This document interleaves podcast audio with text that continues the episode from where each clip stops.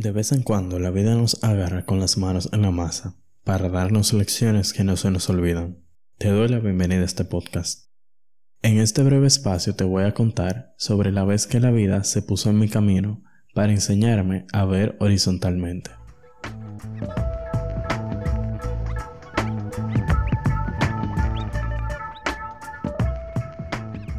Una herramienta que nos ayuda mucho es calificar las cosas usualmente en una escala binaria o blanca y negra, bueno o malo, y tendemos a reducir casi todo lo que nos rodea en esas dos cajitas. Colocamos en el espacio mental lo bueno arriba y lo malo debajo.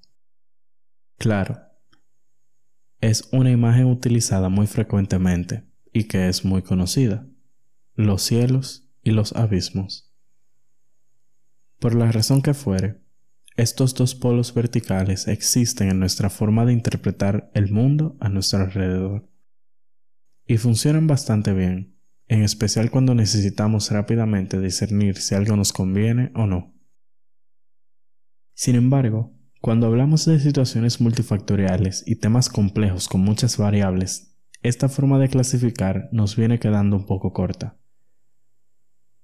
pues puede que no todas las variables puedan ser consideradas como una cosa o la otra. En muchos casos, comenzamos a colocar situaciones en estos compartimientos según lo que nos da su primera impresión, la vista corta y rápida que nos salvaría la vida en un momento de urgencia. Pero no siempre estamos en una urgencia, y por ende, no nos haría bien guardar permanentemente estas situaciones en el compartimento de arriba, o sea el bueno, o en el de abajo, o sea el malo. Recuerdo que en clases de arte en el colegio, mi profesora nos decía que al hablar de una obra no podíamos decir simplemente que era buena o mala.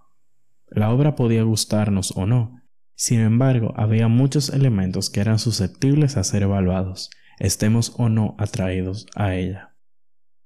Estos pueden ser la técnica, el concepto, la composición, los materiales, el mensaje, incluso las emociones que nos transmite la obra.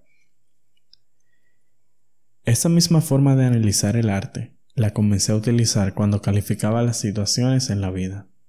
Dejé de decir que algo era bueno o malo, o que no me gustaba o me gustaba, y elaboraba en el cómo y el por qué ha sucedido algo y qué mensaje me ha dejado. A eso le llamo ver horizontalmente. En ver las cosas más allá de su primera impresión. En observar horizontalmente todos los elementos, uno al lado del otro, sin jerarquías ni superioridades.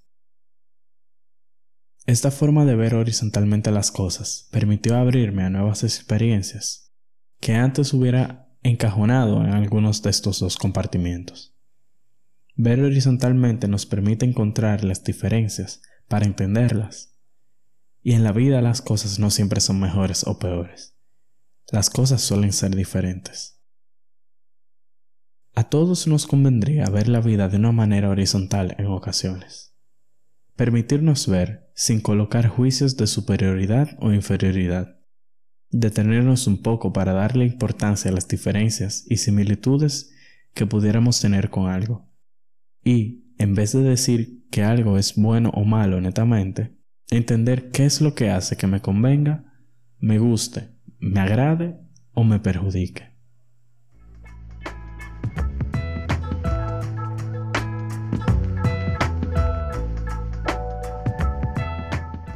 Esta era la masa que quería que tuvieras en tus manos.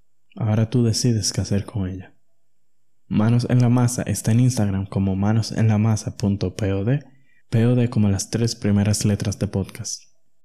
Y si usas Twitter, ahí estoy como manos en la masa, rayita abajo. Por ahí me puedes escribir y contarme con qué más entre las manos te ha encontrado la vida. Gracias por escucharme y espero que a ti también la vida te encuentre con las manos en la masa.